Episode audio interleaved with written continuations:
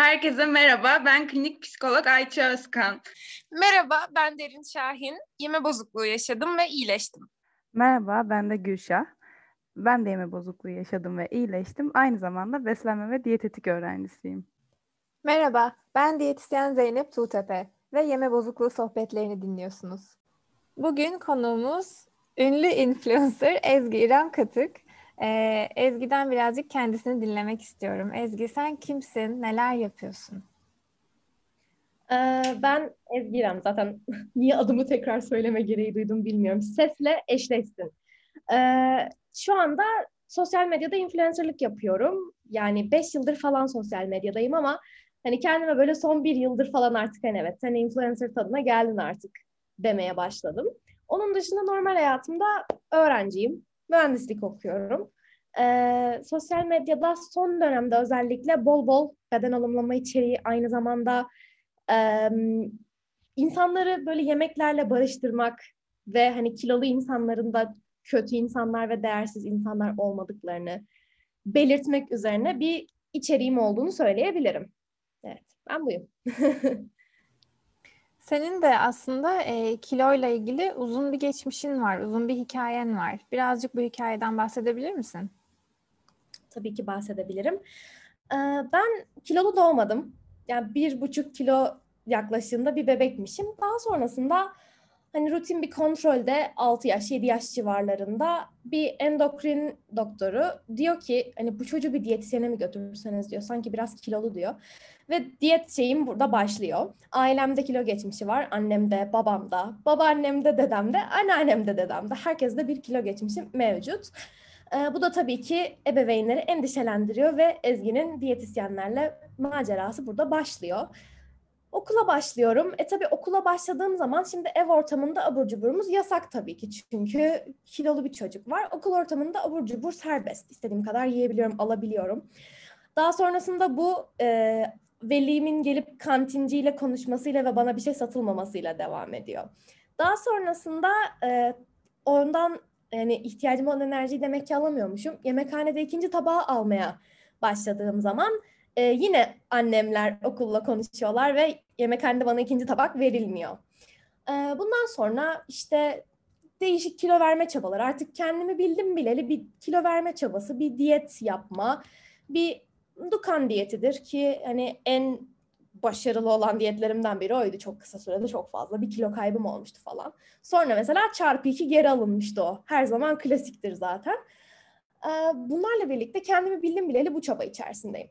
Hani ne biliyorsanız denemiş bir insanım. Ketojenikten tut, e, karpuz diyetinden çık.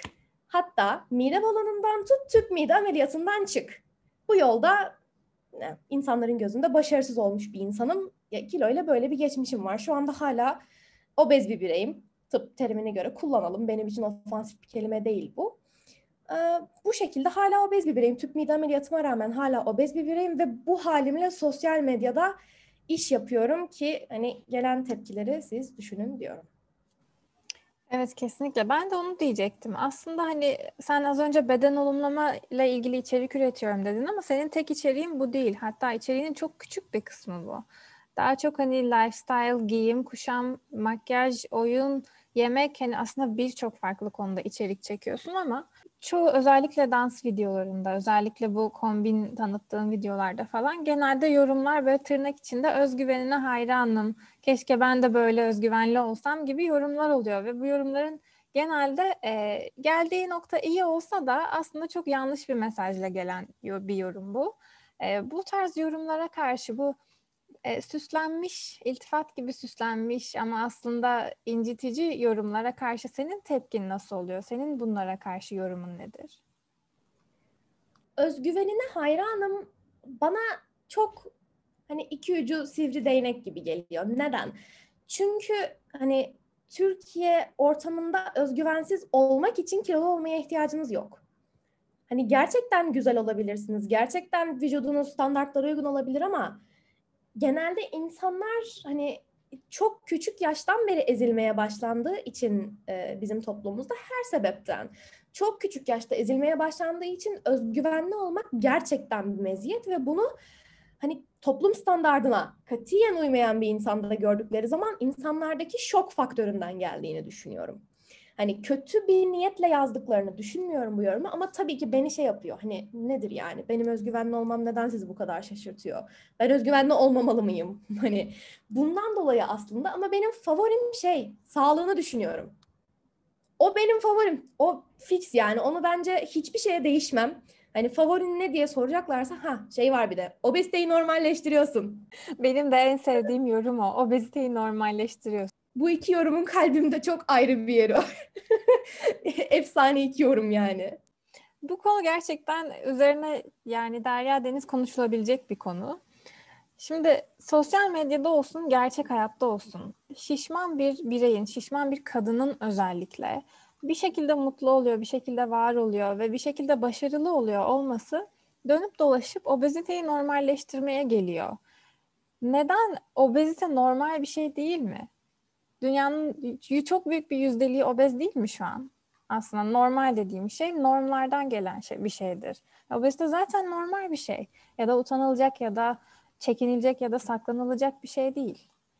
Ama kaldı ki senin içeriğin normalleştirme yönünde de değil. Hadi gelin hepiniz obez olun yönünde de değil. Bu yorum acaba neden her obez bireye geliyor ya da neden özellikle kilolu kadın e, influencerlara geliyor? Çok düşündürücü bir konu bence. Bence de çok düşündürücü çünkü benim kilolu olup da hatta benden çok daha fazla kilolu olup da hani sosyal medyada içerik üreten erkek arkadaşlarım da var. Kadın arkadaşlarım da var. Ee, ve hani gelen dönütler farklı. Aynı değil. Kesinlikle gelen dönütler çok farklı. Kesinlikle şeye dayanacak tabii ki. Ataerkil düzenimize dayanacak. Çünkü erkeğin büyük olması bir noktada da iyi bir şey. Hani kadının büyük olması tabii ki iyi bir şey değil. Çünkü kadın az yer kaplasın, kadın küçük olsun, kadın narin olsun. Obeziteyi normalleştirmek ne demek? Bunu ben takipçime çok sordum. Bana birisi obeziteyi normalleştiriyorsun dediği zaman dedim ki obeziteyi normalleştirmek için ne yapıyorum? Senin için obeziteyi normalleştirmek ne demek? Yani neyi kastediyorsun? Ben neyi yapıyorum da obeziteyi normalleştirmiş oluyorum? Gelen dönüt şu. Hani kiloyu övüyorsun diyor. Nasıl yapıyorum bunu? Hiçbir şekilde kiloyu övdüğümü hatırlamıyorum çünkü. Kilolu olmak harika bir şey. Bak herkes obez olsun, dünya kurtulacak falan dediğimi hiç hatırlamıyorum. Hatta çokça kez de kilonun oluşturabileceği sağlık tehditlerinden bahsediyorum. Çünkü bunlar inkar edilemez gerçeklerimiz de var. Hani bu tarz belli başlı rahatsızlıklarda bir faktör oynadığı doğru. Yani bunu ben zaten inkar edebilecek birisi değilim. Öyle bir yetkim yok. Ee, ama ben kimseye demiyorum ki siz kilo vermeyin, kilolu kalın. Bir de insanlar benim kilo vermeye karşı olduğumu falan e, kodlamışlar kafalarında. Böyle harika bir şekilde sebepsiz. Yani obeziteyi normalleştirmek için ne yaptığımı bilsem o mesleği normalleştirmeyi bırakacağım. Çünkü sıkıldım. Ama ne yaptığımı da bilmiyorum. Galiba sadece bedenimde var oluyor olmam ve hayatımı yaşıyor olmam, kilo vermek için bir yerlerimi yırtmıyor olmam normalleştirmek oluyor galiba. Hani böyle artık algıladım, böyle tanımladım. Bir örnek vermek istiyorum. Ee, çölyak hastalığını hemen hepimiz duymuşuzdur bu normalleştirme konusu için. Kişiler e, buğday proteini olan gluten adını verdiğimiz kompleksi tam olarak sindiremiyor, edemiyor ve belli başlı rahatsızlıklara sebep oluyorlar ve bu insanlar glutensiz beslenmek zorundalar. Diyelim ki ben bir çölyak hastasıyım ve mutfakla da aram çok iyi. Mutfağa giriyorum. Kendi beslenmeme uygun glutensiz e, yemekler hazırlıyorum. Çünkü bu işi seviyorum ve çölyak hastasıyım. Ezgi de e, obez sınıfına giriyor ve dans etmeyi seviyor ve dans ederek video atıyor. Niye çölyak hastası mutlu olduğu işi yapıp e, glutensiz tarifler üretirken bu şekilde tepki almıyor?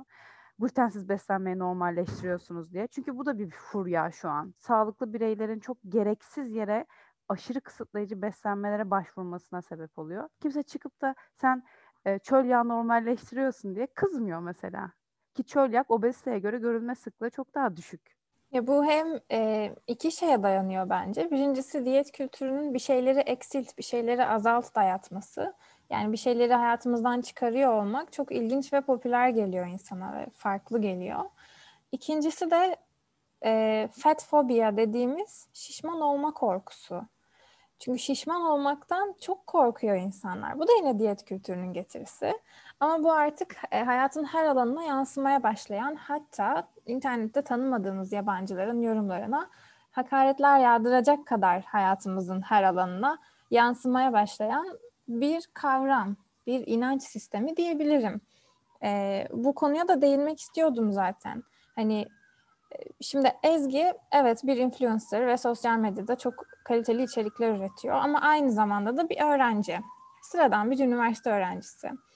Elbette ki bu fat şişmanlık fobisini internette, sosyal medyada oldukça ağır şekilde yaşıyor, karşılaşıyor. Acaba normal hayatında sıradan bir yaşam süren Ezgi de bununla karşılaşıyor mu? Ya da aralarında bir fark var mı karşılaşıyorsa? Şöyle söylemek istiyorum. Ben çok şanslı bir insanım. Çünkü en azından aile çevremde en azından fat shaming yaşamadım. Yani annem ve babam Ezgi'cim hani sağlığını düşünüyoruz biz hani şöyle mi yapsam böyle mi yapsan hani biz sana nasıl yardımcı olabiliriz diye çokça kez bana destek oldular. Ben onların yaptığı şeyi kesinlikle kilofobi olarak adlandırmam çünkü kendileri aynı şeyleri yaşamış bireyler ve en sevdikleri, en değerlileri çocuklarının bunu yaşamasını istemiyorlar. Aynı tepkileri toplumdan görmesini vesairesini istemiyorlar. Çok şanslı bir bireydim. Ortaokulda birazcık hani zorbalık vesaire gördüm ama onda da ekstra yine şanslıydım. Çünkü anneannem disiplin kurulunun başkanıydı. Hani bana laf eden herkes disipline gidiyordu. Direkt. Sorgusuz sualsiz. Çok şanslıydım. E tabii öyle olunca cesaret edemiyordu insanlar. Biraz böyle bir farkım vardı. E, lisede de yaşamadım. Yine gerçekten güzel bir topluluk insanla okudum. Yaşamadım. Hani insanların sözlü tarzlarını vesaire çevremde yaşamadım. Sadece mesela otobüsteki teyzeler olsun, işte parka gidiyoruz arkadaşlarla oradaki insanlar olsun. Tek tük tek tük tek tük duyuyordum. Fakat galiba en çoğunu böyle hani doktor randevularında vesairelerinde yaşadım. Onlar beni çok şey yapıyor. Hani e, onlar gerçekten korkunç olabiliyor bazen. En büyük travmaları zaten onlarda yaşıyorsunuz. Ben göz randevusuna gelmişim hocam. Kilomun ne alakası var mesela hani bu şey gibi yani hocam anabacı yapmayın neden şimdi böyle yaptınız diyesim geliyor yani. Neden yani ne, yeri miydi bu falan diyesim geliyor böyle. Ama sosyal medyadaki kesinlikle çok daha ağır.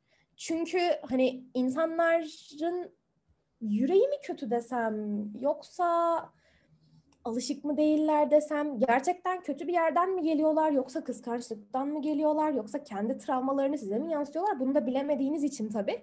Siz hepsini nasıl algılamak istiyorsanız öyle algılıyorsunuz birazdan.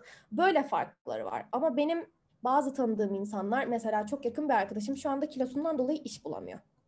Ve çalışacağı meslek psikolojik danışmanlık hiçbir şekilde dış görüntüsüyle alakalı değil okul çağındaki çocuklarla rehber öğretmenlik yapacak ve bu kilosuyla hiçbir şekilde alakası olmamasına rağmen dış görüntüsünden dolayı iş bulamıyor. Yani bu tarz şeyler yaşayan insanlar çok fazla.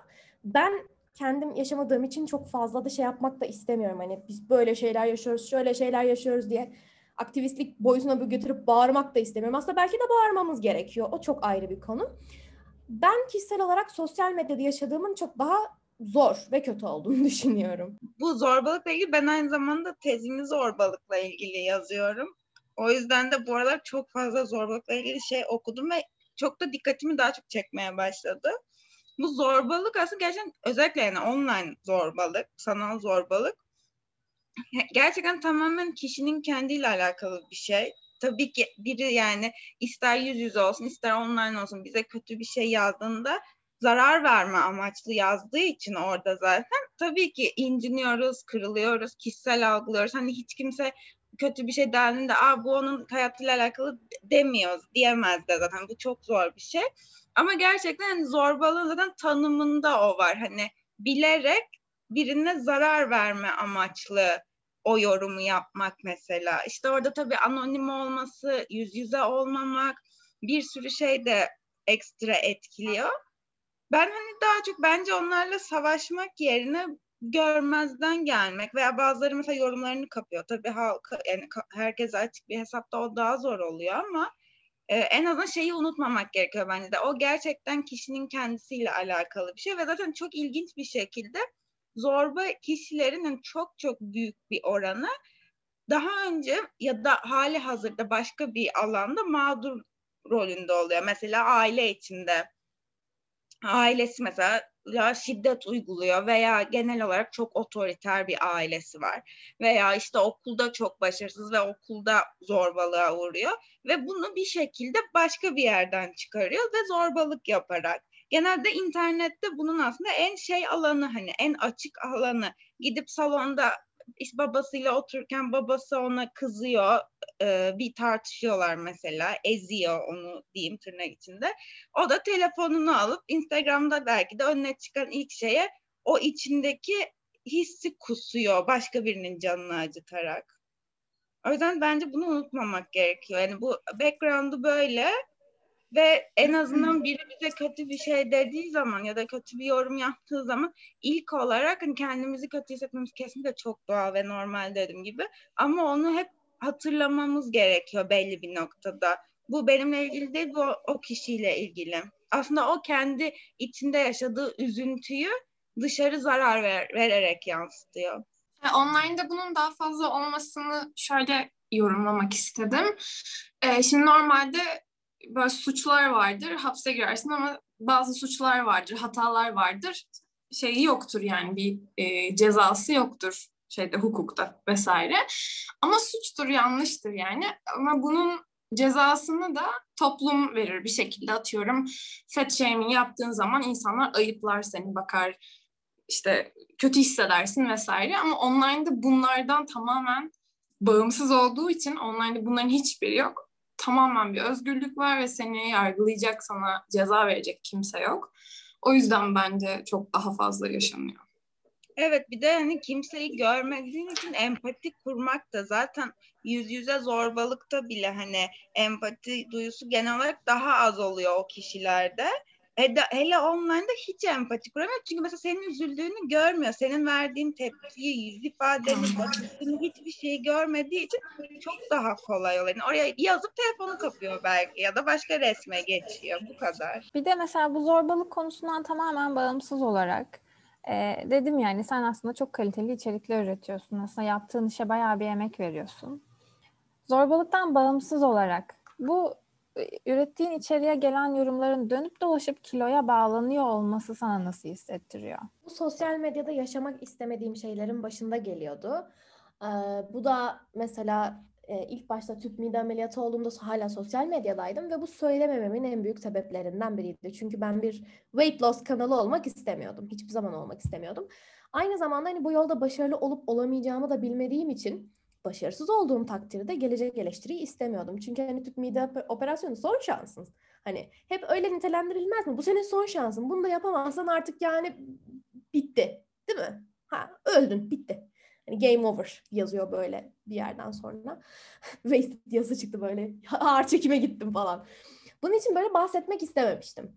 Ama bundan dolayı da e, böyle başıma bir sıkıntı geldi. E, böyle bir şey oldu birileri açıkladı mesela benim rızam dışında açıklandı bu olayım. Ve inanılmaz inanılmaz bir yor- yorum seline boğuldum. Hani nasıl ameliyatla kilo verip bize normal yolla kilo verdiğini söylersin. Bizi nasıl kandırırsın?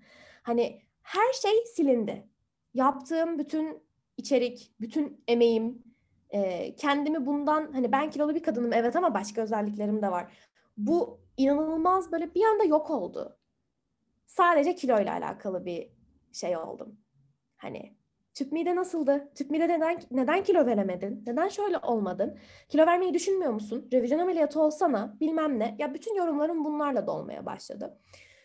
Bir süre sonra ben de hani ateşe körükle mi yürüdüm bilmiyorum. Herkes çok istiyordu. Bir günde ne yiyorum diye bir içeriye başladım. Ondan sonra zaten kanalım olmadığı kadar büyüdü. İnsanların bu başkasının beslenmesini izlemeyle olan sıkıntısı var. Başka birinin ne yediğini çok merak ediyor. Kendiyle kıyaslamaya çok meraklı. Ve bu içerik o kadar çok izleniyor ki böyle anlam veremediğim bir şekilde çok izleniyor. Ya sonuçta bir içerik üreticisi olarak biraz da mantıklı olan hani bunu hani ben kaldırabiliyorum. Bunda bir problem yaşamıyorum. Hani bir içerik üreticisi olarak mantıklı olan ne izleniyorsa onu yapacaksın. Ee, bu şekilde de olsa benim de birazcık katkım oldu böyle yorumların sonuna doğru kiloma gitmesine. Ama yaptığım her içerik hiçbir zaman kilomla alakalı değil. Yani ben sadece bir kilo kanalı ya da sadece bir şişman kadın kanalı hiçbir zaman olmadım. Başka konulardan da konuştuk, başka şeylerden de konuştuk ama her zaman en çok ilgi çeken kilom oldu. Hani başlıkta ne zaman bir yemek e, şeyi, ibaresi, ne zaman bir kilo ibaresi olduysa o videolar en çok tıklamayı aldı. Bunun nedenini ben bilmiyorum. Gerçekten bilmiyorum. Yani insanların takıntısından dolayı olduğunu düşünmek istiyorum ama birazcık da benden ötürü yorumlarım bu şekilde oldu. Yani mümkün olduğunca başka şeylere yönelmeye çalışıyorum ama YouTube ve özellikle diğer sosyal medyalar sizi bu algoritma yönünden çok fazla kısıtlıyorlar. Yani farklı tarz içeriği sevmiyor YouTube algoritması. Farklı bir tarz içerik yüklediğin zaman o videonu kendi kitlene bile göstermiyor. Hani abone oluyorlar, bildirimleri açıyorlar, bildirim gitmiyor. O kadar. Yani sen bu videoyu beğenmezsin kardeşim hadi sen geç gibi bir izlenim uyandırıyor algoritma üzerinde. Yani devam ediyorum. Yapacak bir şey yokmuş gibi. Belki bir gün bu zincir kırılır ama mesela ben de artık bana çok iyi gelmediğini hissetmeye başladım. Ondan ötürü mesela birazcık bu içeriği kısıtlama kararı aldım kendi iyiliğim için. Çünkü şu anda sezgisel beslenme sürecindeyim. Kilo aldım. İnsanlar çok kabalar. Ee, bu birazcık evet yani yorucu olmaya başladı diyebilirim bu tarz yorumlar. Hani dönüp dolaşıp kiloya geliyor. Kronik diyetçiyken bugün ne yedim videoları izlemeye ben de bayılırdım. Hani bir çıkarımda bulunayım, bedenle beslenmeye eşleştireyim falan. Sonra YouTube'a girdim. Nasıl şu kadar kilo verdim diye girdim. Çünkü en iyi olduğum konu o. Başarılı olmalıyım. Allah bir de beslenme kazandım falan diye. Ee, bana da iyileşme döneminde hiç iyi gelmediğini fark ettiğim bir dönem olmuştu ve ben de ara vermiştim. Instagram'a dahi girmemiştim. Çünkü daha fazla besin düşünmek istemiyordum. Bir de yediğim şeyler hakkında sohbet edeceğim kameraya. Bu benim meşguliyetimi arttırıyordu. O yüzden ben de ara vermiştim ve bana o dönem iyi gelmişti. Umarım sana da iyi gelir. Ve de şuna inanıyorum. Senin şişman olman, obez olman her neyse görece daha büyük bir bedene sahip olman dikkat çekmiyor aslında sosyal medyada. Bu izleyici kitlenin ya yarısı belki obez sınıfına giriyor veya bu insanların yakınında en az bir kişi obez sınıfına giriyor. Bundan eminim. Aileden olabilir, akrabalardan, arkadaşlardan. Dikkat çeken şey şu. Nasıl görece daha büyük bir bedene sahip olup utanmadan dans edebilirsin? Danstan çok senin oradaki mutluluğun aslında onların dikkatini çekiyor. Çünkü onlar görece küçük bedenlerin içerisinde rahat değiller birçoğu. Rahat olmak çok zor çünkü böyle bir dünyada. Ve dans etmek falan yani utanç verici bir şeydir. Hele ki onu çekip sosyal medyada paylaşmak. Aslında dikkat çeken şey ölçülerinden çok bence e, o insanların inanamadığı şey, anlamlandıramadığı şey bu ölçülerle mutlu. İşte bundan bahsetmiştik zaten özgüvenli, ve rahat olabilmek. Bunu kabullenmiş olabilmek. Keşke bu kadar anormal bir durummuş gibi olmasa. Tabii o zaman senin için de çok kolay olurdu ama insanlar bunu çok anlamlandıramıyor. Nasıl olabilir diye. Diyet kültürünün bize kattığı muhteşem özelliklere gelecek yine ama e, gerçekten öyle. Hani biz e, normal sayılan, normal kabul edilen bedenleri bile şu anda kötüleyip hayır daha küçük olmalısın, hayır daha ince olmalısın, e, diye baskı kuran bir sistemin içerisindeyken tırnak içinde yine normalin dışında olan bir bedende kendiyle mutlu, kendini hala sevebilen, kendine hala iyi bakmaya devam edebilen insanları gördüğümüz zaman şok oluyoruz, inanamıyoruz ve hemen olmaz, mutlu olmalısın çünkü ben de değilim, sen nasıl mutlu olabilirsin e, hıncıyla bence saldırma ihtiyacına, saldırma moduna geçebiliyoruz. E, onu soracaktım ben de. Şimdi büyük bedende insanlar, şişman insanlar, obez insanlar bu işte hem bize dayatılan diyet kültürü ve sosyal medyada dayatılan güzellik algıları sebeple hem de işte yoğun olarak maruz kaldıkları fat fobiya, body shaming sebeple hayatlarını yaşamaya çok çekinir haldeler. Bu işte istediği kıyafeti giyememek olsun, beğendiği tarzı takınamamak olsun, istediği gibi hareket edememek ya da kamera karşısına geçememek ya da sokağa çıkamamak olsun. Çok fazla insan bu konudan muzdarip. Ee, senin bu özgürce, bedenin içinde özgürce hareket edebilen ve özgürce giyinebilen bir influencer olarak bu insanlara verebileceğin bir tavsiye var mı dışarıya dışarıdan gelecek yorumlara karşı? İlk önce nasıl aştım bu problemi? Bana mesela yüz yüzeyken vesaire ya bunu sosyal medyada yapamam yaparsam olmaz da mesela yüz yüzeyken bana bir kilo yorumu yapıyordu. Mesela teyzenin bir tanesi diyordu ki ya kızım çok gençsin çok şeysin falan. Ben de dedim ki teyzeciğim sen de ölmek üzeresin git bir doktora falan diyordum. Böyle aynı saldırganlıkla cevap veriyordum ve hani o kişiyi incitiyordum Ama ben çok rahatlıyordum. O ilk bana saldırdı. Bu self defense'ti benim için ve ilk başta bu şekilde hani kazandım. Çünkü insanlar bazen aynı sert tepkiyle karşılaşmadıklarında yaptıklarının yanlış olduğunu anlamıyorlar. Yani senin sınırların olduğunu, senin incindiğini anlamıyorlar. Ya ben zaten biliyorum teyzeciğim hani sen gelmişsin bilmem kaç ben zaten biliyorum. Hani bu şey değil yani. Mesela en çok en sinirlendiğim şey çocukken bile sinirlenirdim buna. Ben e, şey küçük olduğum için anneme söylerlerdi. Annem markette insan kovalardı ya. Çok komik şeyler yaşadık biz. Annem elinde ekmekle insan kovaladı ya marketin içinde. Ekmeği poşetinin şeyinden tutup böyle insan kovaladığını hatırlıyorum. Bir teyze bana şişman dedi diye çocuğuna. Ya bu tarz şeylerde ilk başta bu şekilde yendim. Daha sonrasında şunu fark ettim. İnsanlar bana bakmıyor ki. Yani kimse bana bakmıyor. Yani mesela bazen temizlik yaparken perdemi açıyorum. Böyle süpürgeyi yaparken karşıdaki teyze beni izliyor. Teyze beni izliyor. Teyzeye el sallıyorum böyle. Teyze böyle oluyor. Gördü beni diyor böyle bir içerik açıyor. Hani insanlar o kadar aslında bu dikizleme şeyinden de bir bakıma da utanıyorlar ama mesela onları fark ettiğimi gösteriyorum. Ve bilmiyorum insanların şeyine böyle karşılık vermek bana inanılmaz bir neşe vermeye başladı bir yerden sonra. Yani bu beni rahatsız etmiyor. Seni neden rahatsız ediyor? Hani sen benim adıma neden utanıyorsun? Sen benim adıma neden alınıyorsun? Ee, mesela geçen gün bir komedi e, gösterisi seyrettim. Bir e, işte komedyenin kız kardeşi serebral palsi hastasıymış. Ve kız kardeşinden bahsetmeye başladığı anda topluluğun böyle gerildiğini görüyor. Ve şöyle bir cevap veriyor. Diyor ki o benim kız kardeşim diyor. Ben odadayken sizin onun adına utanmaya hakkınız yok diyor. Ya da mesela kız kardeşinin işte engelinden bahsederken ona mesela şey diyor. E, hani özel ihtiyaçları olan hani bu kelimeyi kullanırlar ya. E, mesela insanlar şey oluyorlar biraz böyle rahatsız oluyorlar. Yani özel ihtiyaç demeli miyiz? Engelli mi demeliyiz? Nasıl hitap etmeliyiz? Şey diyor ben onu tanıyorum diyor. Onun gerçekten özel ihtiyaçları var. Bu konuda bu kadar rahatsız olmanıza gerek yok diyor. İnsanlarda çok fazla bunu görüyorum diyor. E, bir bireyin varlığından rahatsız oldukları zaman sanki birazcık onu böyle şey yapma hani özelleştirme ya da işte hani şey yapma hissi geliyor diyor. Bırakın diyor kimse için rahatsız olmayın, kimseyi düşünmeyin. Kimsenin sağlığı sizin üstünüze vazife değil. Kimsenin dış görüntüsünden rahatsız olmaya öncelikle hakkınız yok ki hani birisi sizin dış görüntünüzden, varlığınızdan rahatsız oluyorsa bu onun derdidir. Çünkü rahatsız olan kişi o. Siz sadece kendi haklarınız şeyinde var oluyorsunuz. Yaşamaya hepimizin hakkı var ki giyinme de bir ihtiyaç. Yemek yemek de bir insan ihtiyacı. Hani kilolu insanların da yemek yemeye hakkı var. Kilolu insanların da giyinmeye hakkı var ve sadece çuval değil istediğini giymeye hakkı var. Hangisini istiyorsa. Çuvalla rahat ediyorsan tabii ki buyur onu da giyebilirsin. Neyle rahat ediyorsan ve neyi istiyorsan. Ee, en çok da şeyden rahatsız oluyorum. Mesela bir kıyafet önerisi hazırladığım zaman her türlü kitleye hitap etmek için değişik öneriler hazırlıyorum. Bana birisi şey dedi.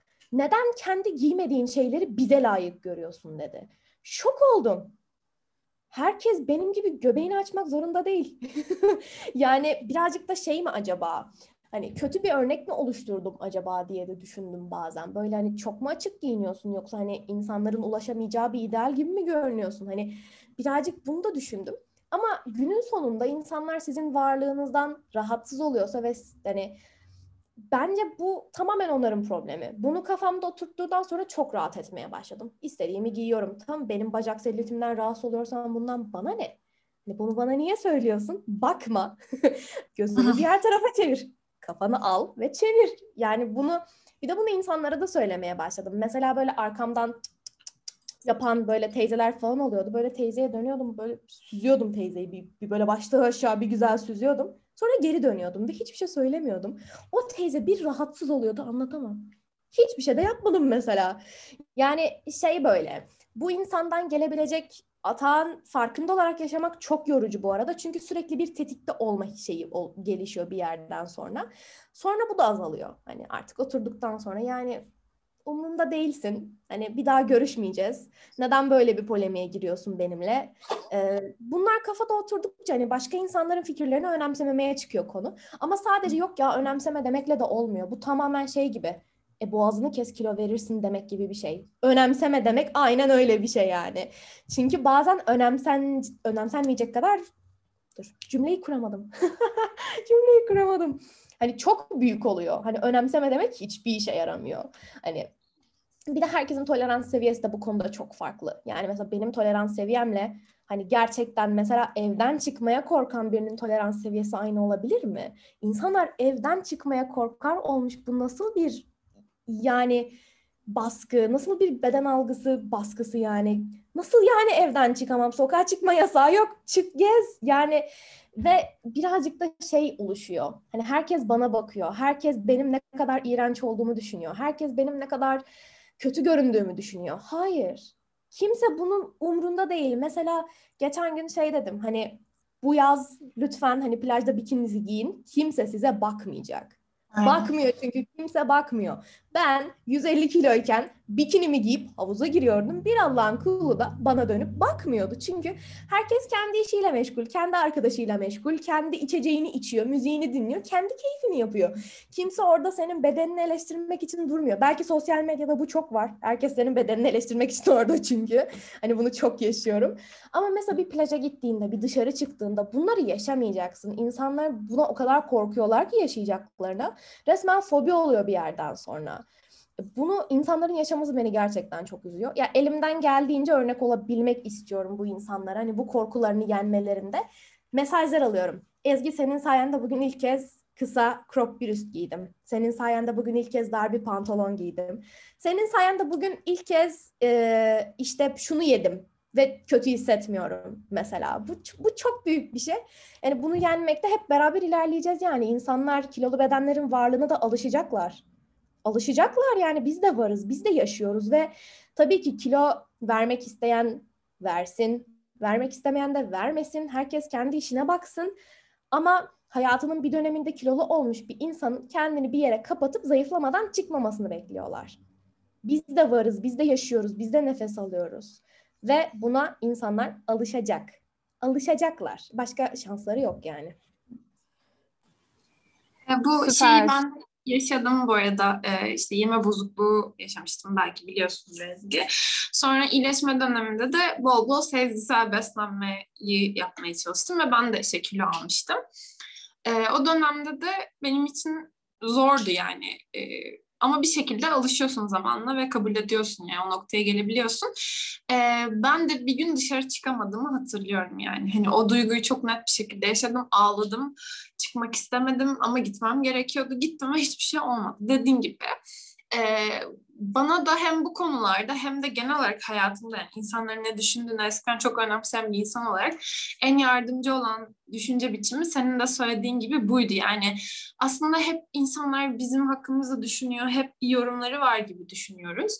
Ama kimse için o kadar önemli değiliz. Senin de dediğin gibi herkes kendisini umursuyor. Senin vücudunla ilgili de bir yorum varsa bu onun bir saniyesini alıyor, beş saniyesini alıyor. Hadi arkadaş arasında dedikodu yapsınlar. Haydi 15 dakika sürsün yani. Ama ben bu olacak diye evden çıkamıyorsam bu çok büyük bir problem işte. Ama bunu anladığın zaman ya takma canım demek gibi oluyor haklısın. Ama gerçekten işin anahtar noktası takmamak, önemsememek. Önemseme canım demekle olmuyor ama bunu her gün e, pratik etmek lazım.